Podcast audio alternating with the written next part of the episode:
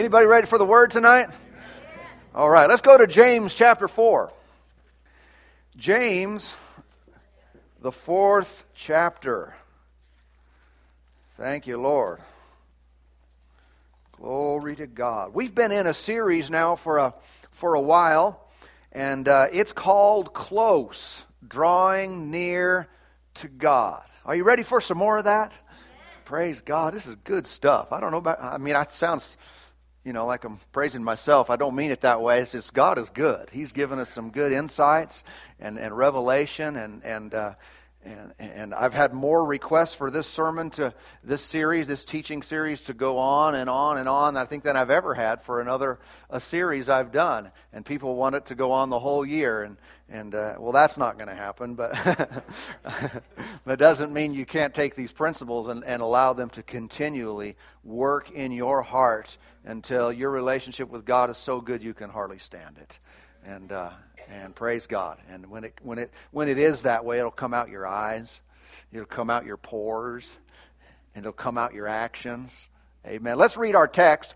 James chapter 4 and verse 8 reads, Draw near to God, and he w- will draw near to you. Again, the, the New Living Translation reads this way Come close to God, and God will come close to you. What a wonderful thing that we can have such a relationship with God that closeness defines it. And uh, I, I, trust you're going up. I trust you're increasing in your, your fellowship with God. The love of God, the grace of the Lord Jesus, and the communion of the Holy Spirit. These things are so essential, and they're available to all. Let's not any one of us do without them for any moment or any day of our lives. Praise God. If you're overly concerned about what everyone else thinks about you in life, uh, spend more time with the Lord, and you'll stop caring. you won't give a rip what someone else thinks because your your relationship with God is so good, and you'll know that He loves you, and you know that you're accepted in Him, and and when that relationship was right is right, that really sets the stage for other relationships to be right. Amen. I don't mean that if you're close to God, some people won't be annoyed by it. They will. We live in a fallen world. There's thing, something called persecution. There's jealousy. There's envy. There's strife and all kinds of things that exist. But when you've got peace on the inside, when you are right with Him from the inside out, man, nothing from the outside can shake you. Praise God. It's kind of like the old uh, uh, Weebles Wobbles. Remember, I don't know if anyone, uh, some of you are not near old enough to remember those, but when I, when I was a kid, uh, I had these toys, and they were called Weebles Wobbles. They basically looked like little eggs, and uh, they had faces and stuff on them, and, and they were weighted in the bottom. And they, the saying was, Weebles wobble, but they won't fall down.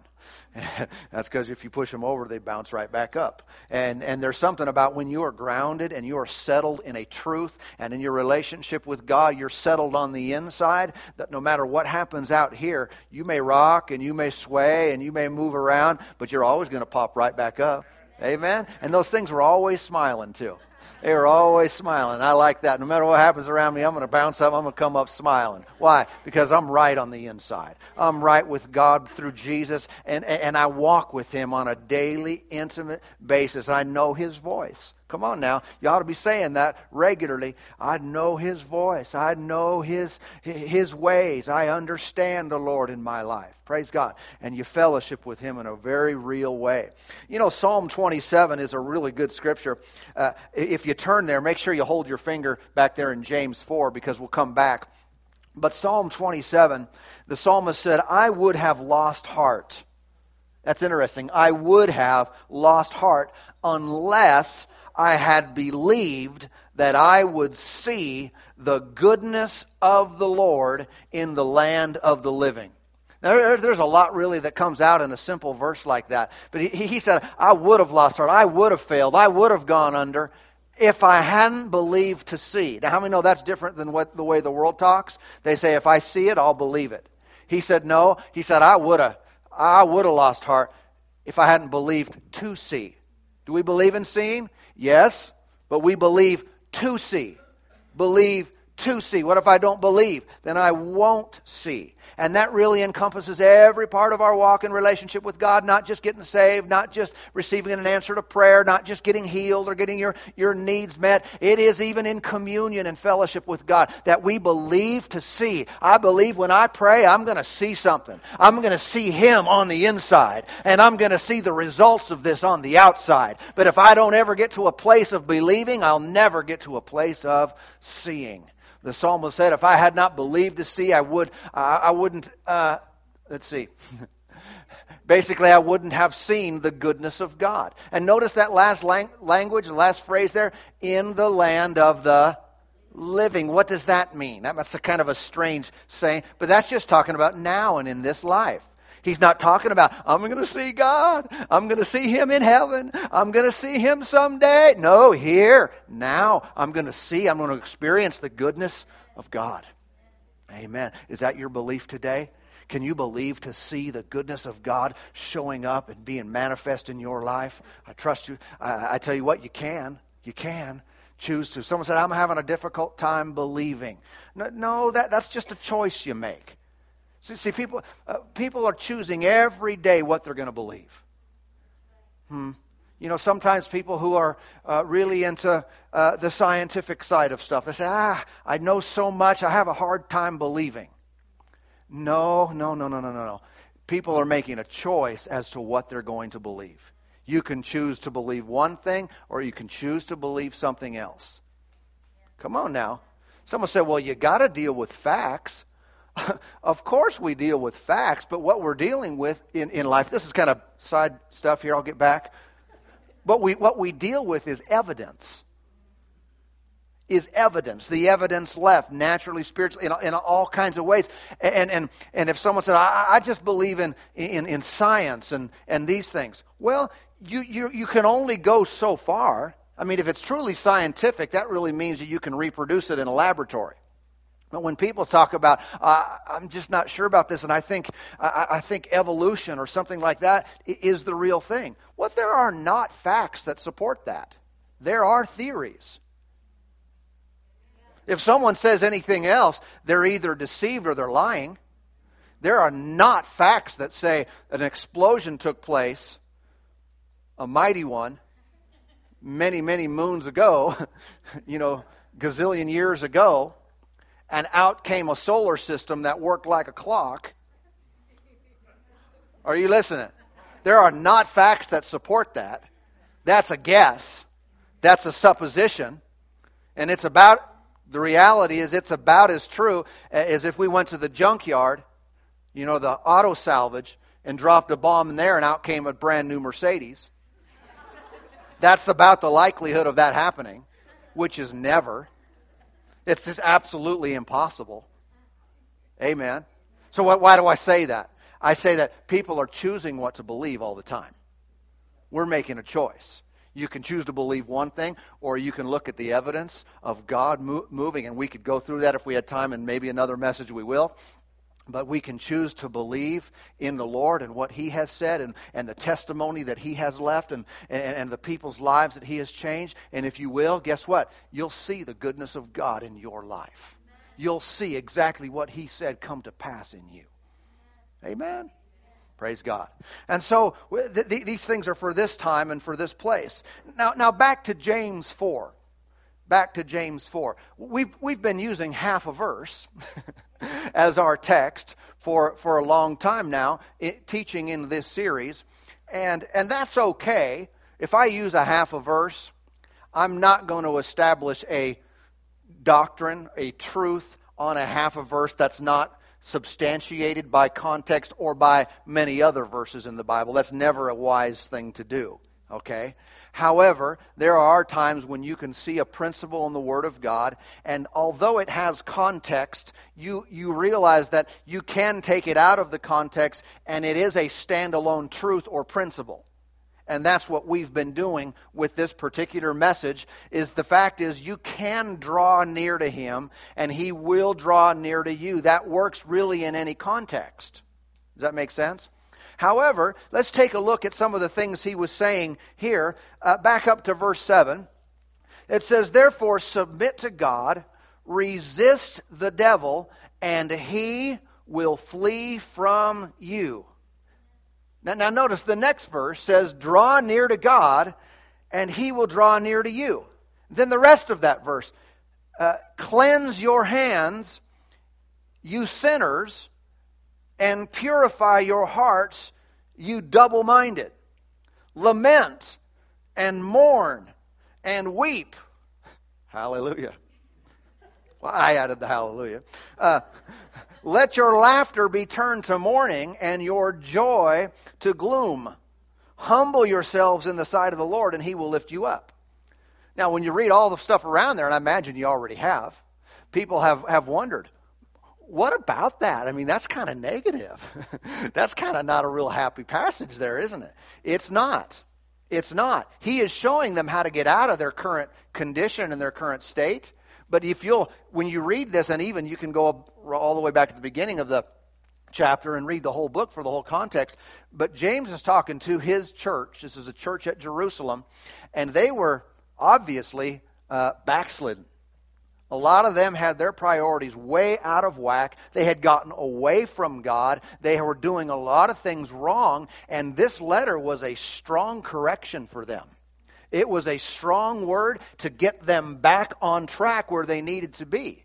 It's interesting, though, this, the book even starts with the term brethren. So he's not saying they're not saved, but he is talking to saved people and get, get, trying to get them to get their act together to get their, themselves back in line to doing what they needed to do. And, and so you read earlier in this passage, you know, they were called adulterers and adulteresses, and it's not talking physically, it's talking spiritually they were that way. Um, eh, they're called proud, they're called sinners, they're called double minded, they're called friends of the world you know, and enemies of God in, in, that context. He's using all this strong language. He is not talking about who they are positionally in Christ, though. Everybody with me? This doesn't undo the fact that they are the righteousness of God in Christ. That's an established truth throughout the New Testament. He is dealing with the practicality of how they are conducting themselves, and so he's using this, this strong language with them and saying, you guys need to get your act together, man. You need to clean this thing up. In fact, he uses that, that, that language. He said, uh, cleanse your hands. Now, your hands are what you do. He's talking about their actions. And he said, you sinners. Now, what sinners, we're not sinners. No, we're not positionally in Christ sinners. We're the righteousness of God in Christ. But he's talking about their hands right? He's talking about the way they're acting, the way they're behaving, and he's saying, this is what describes the way you look. This is what describes the way you've been acting. He said, Cleanse your hands, you sinners, and purify your hearts, you double minded. Now, hearts doesn't refer to just the spirit that's been born again, because that doesn't ever need to be purified again. Once and for all, you've been cleansed, you've been washed, but the heart also includes the soul. It includes there, you can see by context, he called them double minded. Cleanse your hearts, you double minded. All right? So he's saying, you guys are doing the wrong things, and you guys have some wrong things going on in on the inside. You guys have some heart issues. You have some double mindedness going on. Now think about that. Double minded. That means you think one way one moment, you think another way another moment. One day you're thinking right, another day you're thinking wrong. Understand that the battleground the enemy wants to take you out in is right up here. He, once you're born again, he cannot, he can't send you to hell. you know, can't even threaten you with it, really. I mean, we're safe, we're good, we're cleansed, we're righteous, we're, we're washed by the blood of Jesus, but he is going to continually attack you in your mind. Does everybody know that's the, that's the only area? He can't even really get to our bodies unless he comes through our mind.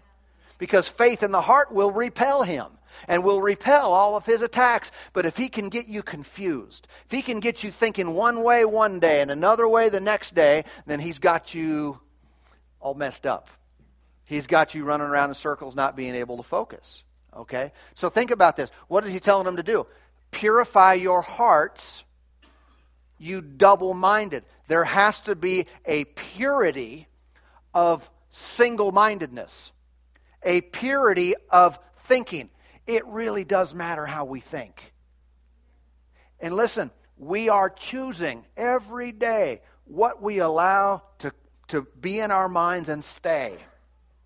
And if I have questions and doubts and, and fears and wondering, and I let myself ponder them again and again and again and again, I am giving into a strategy of the enemy. That's how he can take me down. But if I have thoughts, I have questions, I have confusion, and I say, uh, I'm not going to meditate on that. I'm going to trust God to give me answers, to give me clarity where I need it, but I'm going to direct my mind back to Him, to what I know, to what is certain, to His Word, to His plan, that God is a good God. Come on now, all of us have questions. All of us have, all of us wonder about things at various times in life.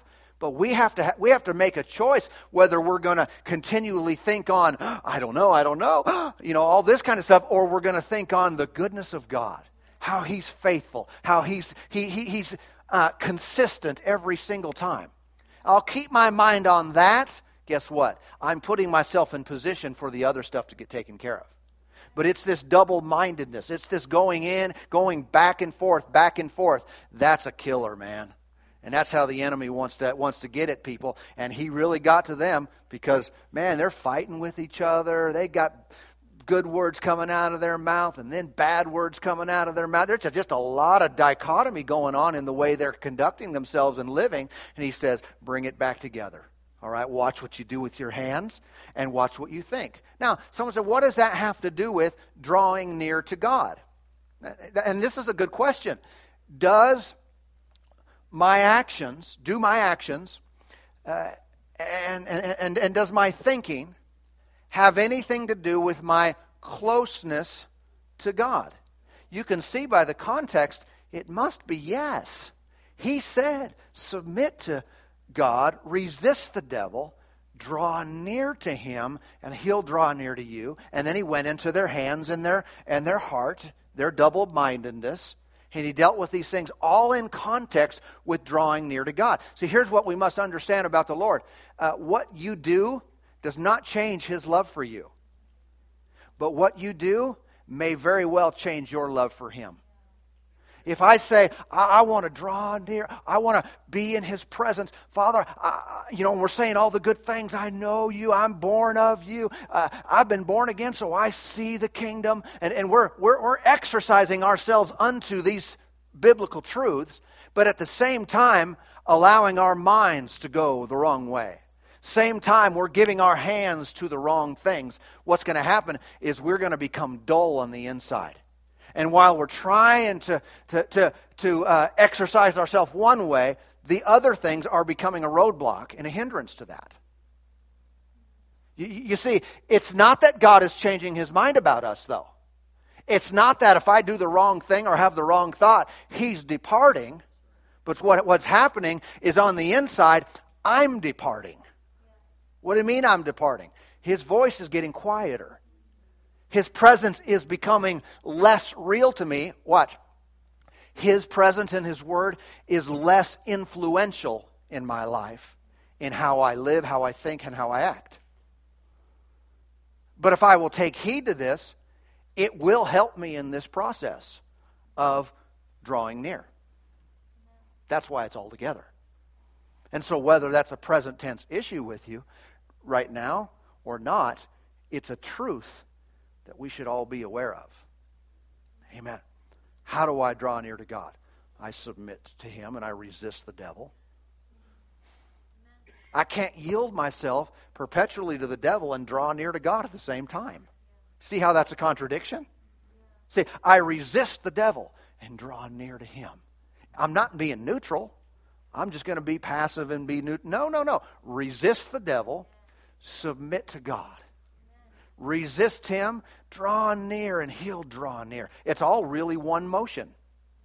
Amen. Amen. Don't have a backswing without a f- front swing. you know, one, one, one big motion. We resist and we draw close. We resist and we submit to him. And all this is just one activity that all, again, goes together. And so uh, becoming dull and insensitive in heart is a big hindrance to fellowship in and with the Spirit of God. Okay? Uh, 1 John 2.15 says, Do not love the world or the things in the world. If anyone loves the world, the love of the Father is not in him. That's interesting. Talking again to believers. He said, You guys don't love the world. Well, why? Am I going to? Uh, is the Lord not going to love me anymore? Not talking about Lord changing. The Lord doesn't change. He's consistent. We can count on Him. But when we love, or when we are loving the world, loving the world stuff, the love of God obviously is not working in us. Amen. Jesus said in Matthew 15, 8, These people draw near to me with their mouth and honor me with their lips, but their heart is far from me. So again, ultimately, we get down to this. In, uh, on the inside, in our hearts, we can be closer or further from the Lord. And you can have the right words coming out of your mouth, but the goal is where's your heart? Come on now. Your mouth is going to be a really difficult thing to control if your heart's not in the right place. I'm just trying to control my words. Dude, control your heart. Get the right thing in your heart, and then your words will be easier to control. Amen. In fact, really impossible if you don't. Okay? So, let me finish with this tonight. I want to talk to you about exercising yourself in spiritual things. All right? I am going to draw near to God. We've said this a, a, bunch of times already in the Spirit, not in my body. I'm going to draw near, not in the flesh, but in the Spirit. And uh, just like you can exercise yourself physically and mentally, uh, you can exercise yourself spiritually. And this is the part of us that we must keep active. We must keep alive at all times. Spiritual activity will increase your awareness of and knowledge of spiritual things. Okay? In other words, if I don't ever use my bicep, it's just going to get small. it's not small. It's going to get small. you know what I'm talking about? If I don't ever use my muscles, they're going to go to their smallest point, whatever that is. I've never seen that. Uh, but but here's the thing: our awareness of spiritual things can be up or it can be down, and it is directly tied to our use. It's directly tied to how much we engage in spiritual activity on a personal, consistent level. It, it's just like you can't occasionally work out and see positive physical results. All you'll do is have pain, right? In order for working out to benefit you, you have to have a regular uh, participation in it. And, and spiritually, it's likewise the same. You can't just you know, now and then, hey, I'm going to go do something spiritual. Hey, I'm going to go to church. Hey, I'm going to go go. I'm going to go to the prayer meeting. I'm going to go to this. I'm. Gonna, you're not going to gain ground. All right. Each time you'll be working out from ground zero. Okay. And so um, three, three things I want to give you tonight in, in finishing up. Three things that you can do that will exercise yourself spiritually. Number one, worship in the Spirit. Worship in the Spirit. And, and Philippians chapter 3, notice with me. Philippians, the third chapter. Tell me when you got it. Okay, don't put that up on the screen. if you're new, we understand for you, but if you're old, I mean, r- regular. You, if you're regular, then you're not uh, new to these things. Philippians chapter 3 and verse 3, it says, uh, For we are the circumcision who worship God in the Spirit, rejoice in Christ Jesus, and have no confidence in the flesh. Now, he says we are, he's writing to a group that's not Jewish. Circumcision was the sign of the covenant of Abraham. He says now we are the circumcision because in the New Testament, circumcision is that which is done uh, by the Spirit in the heart. Okay? Uh, so circumcision is not a physical thing anymore. It can be used in a spiritual way, meaning now we have covenant with God. We are a part of His family on the inside. He said, we are, not just because you were born a Jew, now you've been born again, and so you relate to God and have a covenant with God from the inside out. We are the circumcision, and what do we do? We worship God in the Spirit. And again, like, like, like it says, have no confidence in the flesh. We don't worship God that way. We don't serve Him. We don't relate to Him in the flesh. We do it in the Spirit. Now, someone might say, is that Holy Spirit or human spirit? You ever wondered that when you read verses in the New Testament? Uh, New King James uses a capital S. Some translations use a small s. And, uh, and, and really, it's, it was up to the translators, whatever they thought it was, whether they put, put a big S or a little s there. All right? I don't typically, some scriptures I can give you a, a strong opinion uh, of whether it should be human spirit or Holy Spirit. Usually, though, uh, it doesn't matter that much. Because the way that we serve God is in the born again spirit by the Holy Spirit. There's really not a separation there. He fills us. Our spirit is filled with His spirit, and so we together worship God that way. Amen. So, how can I exercise myself? Unto the end result of being developed and being aware of God at all times where I can boldly go into His throne at any time that I need to, anytime I want to. I should regularly and consistently worship Him in the Spirit. Amen. All right, now I'll, I'll say a few more things about that in a bit. Number two. Number two. Two of three. One, two, three. Number two. Pray in the Spirit. All right? Pray in the Spirit. This is uh, Ephesians chapter 6. All right? Ephesians, the sixth chapter. Notice with me here, uh, of course, you see the context is putting on the armor of God, dealing with the, the forces of darkness that are behind the scenes. And he ends this discussion, and he says in verse 18, praying always with all prayer and supplication, what? In the Spirit. Now, this is interesting. These words aren't just thrown in there as fillers. Someone said, oh, you just need to pray. Well, that's not what he said. He said you need to pray with all kinds of prayer, but you know what? You need to do it in the Spirit. Well, why would he say in the Spirit if that if it really didn't I mean prayer is prayer, right? When I see in the Spirit, it kind of makes me wonder if it's possible to pray in the flesh. And if it's possible to pray in the flesh, I would have to also assume that that's not going to work. Since I am the circumcision, I worship in the Spirit. That means I'm not going to worship in the flesh. It has nothing to do with my natural heritage, has nothing to do with my physical man. It has to do with who I am in Christ and how I've been made with one with Him in the Spirit. If I'm going to pray in the Spirit, I must be able to pray wrong. And wrong doesn't work.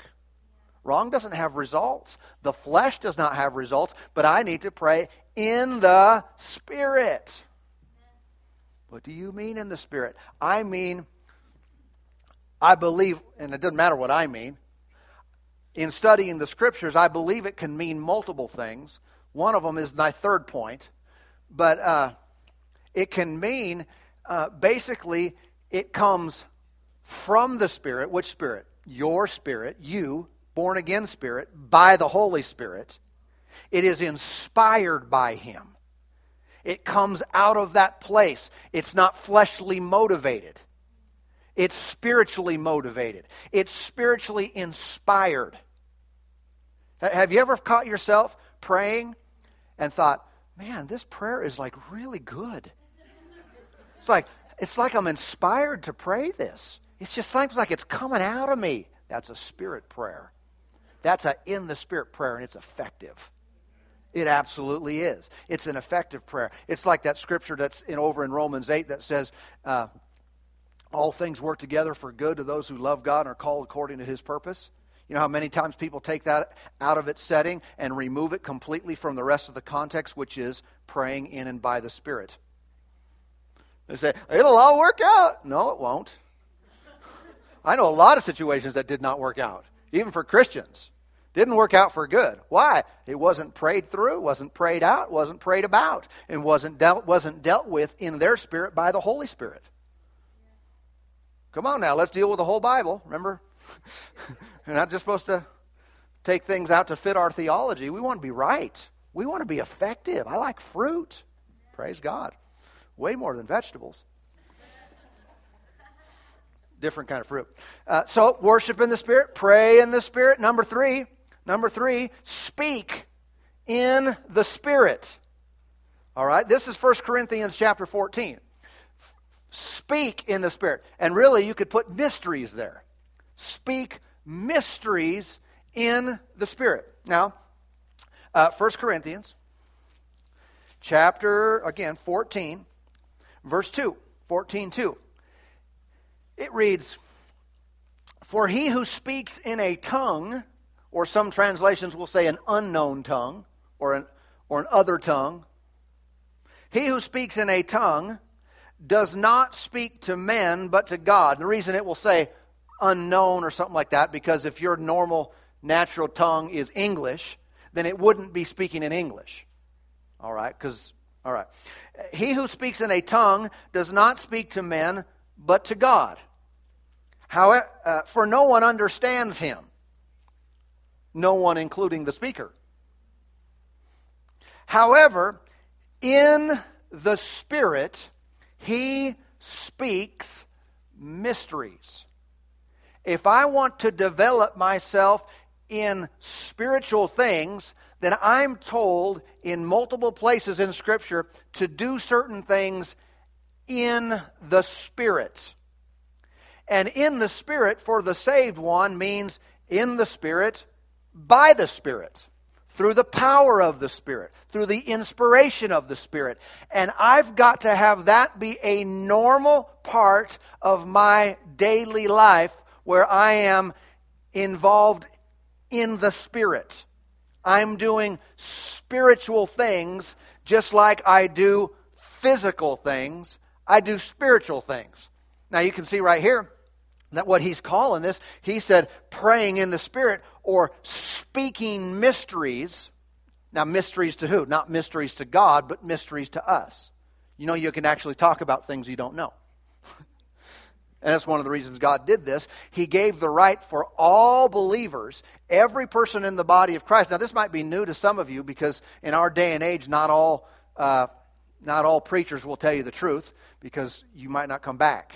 Uh, unfortunately so. But, but this is available for all believers today to speak in a language they've never learned and don't even understand while they're speaking it.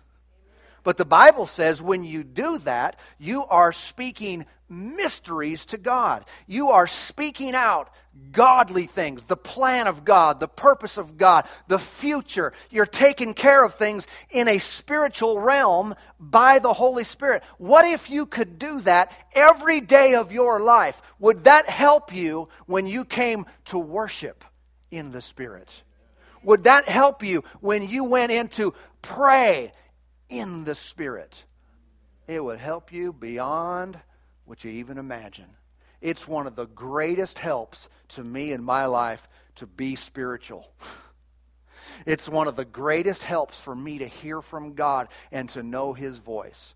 It's why some it's why sometimes in a service it's easier to speak with tongues and interpret than it is to prophesy because that tongue that comes out, that inspiration in a different language, helps you to be tuned into and aware of what God is saying that you could articulate in your own language. It's a very real practice that all believers can be involved with. Do we have a class coming up? We do, next, week. next week we have a class on this. How convenient. Sign up on your way out if you've never been to our Holy Spirit class, and they'll give you all the details that I'm not giving you now, answer all the questions, and you can be filled and begin to speak in the Spirit anytime you want for the rest of your days. And it will help you so much, so much to worship, to pray, to speak out the plan of God, to make declaration in the spirit of what ought to be and what is going to be. You can exercise your faith that way. Bible says you even build yourself up on your most holy faith, praying in the Holy Ghost.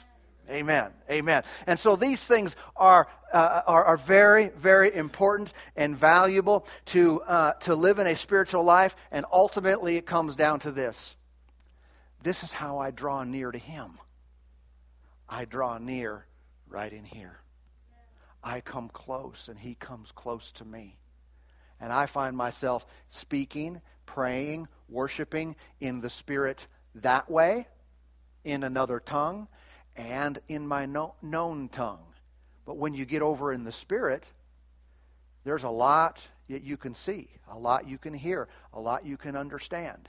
And God has given us these tools so it can become, again, like it was many years ago, natural and normal to relate to Him, to have fellowship with Him, to hear from Him. Amen. Amen. Let's pray tonight. Father, in Jesus' name, we thank you so much for what you're doing in our lives. We thank you so much for your plans and purposes coming to pass in us. Lord, we desire you. We delight ourselves in you. We draw our hearts near to you. And I thank you that you draw near to us. We receive of your presence. Oh, Lord, we receive of your love. We receive of your grace and mercy. Thank you for the fellowship of the Spirit in our lives. Lord, we long to see and know more than we have ever known before. More valuable and precious is the knowledge of Jesus than any accomplishment, than anything we've ever done in this life. And here we are. Lord, we are here now. And this is not the end, but we continue on with you. We continue on with new and fresh experiences, day by day and week by week by week. We continue on and you speak and you show yourself strong in our lives. And Lord, then the world sees something that's so very desirable. They want you too in their lives. So thank you for stirring our hearts, for drawing us close. In Jesus' name. Amen. Amen.